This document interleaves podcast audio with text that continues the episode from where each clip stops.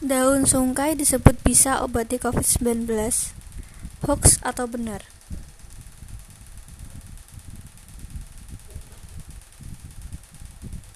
Wiku sebut pemerintah akan mendukung obat tradisional sebagai obat COVID-19, tapi Wiku mengatakan riset-riset ilmiah untuk menemukan obat terapi COVID-19 terus dilakukan dan berkembang.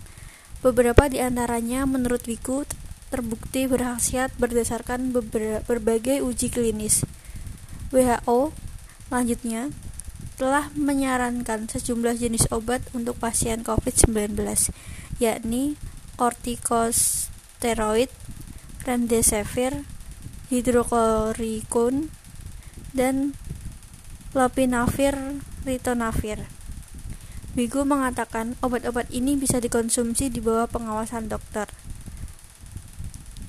Dia lalu menerangkan, pemerintah Indonesia bisa mendukung obat tradisional COVID-19 yang ada, seperti daun sungkai.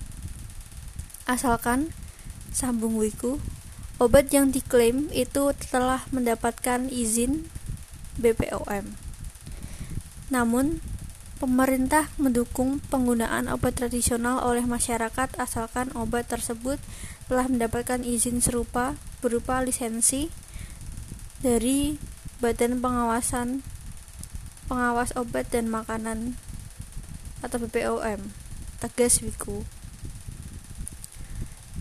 Wiku tegaskan, isu vaksin menyebabkan orang mati dan memunculkan varian baru adalah hoax. Informasi tentang vaksin COVID-19 terus bermunculan. Terbaru, muncul informasi orang yang telah disuntikan vaksin COVID-19 akan mati. Mengenai hal ini, Wiku menegaskan informasi ini tidak benar atau hoax.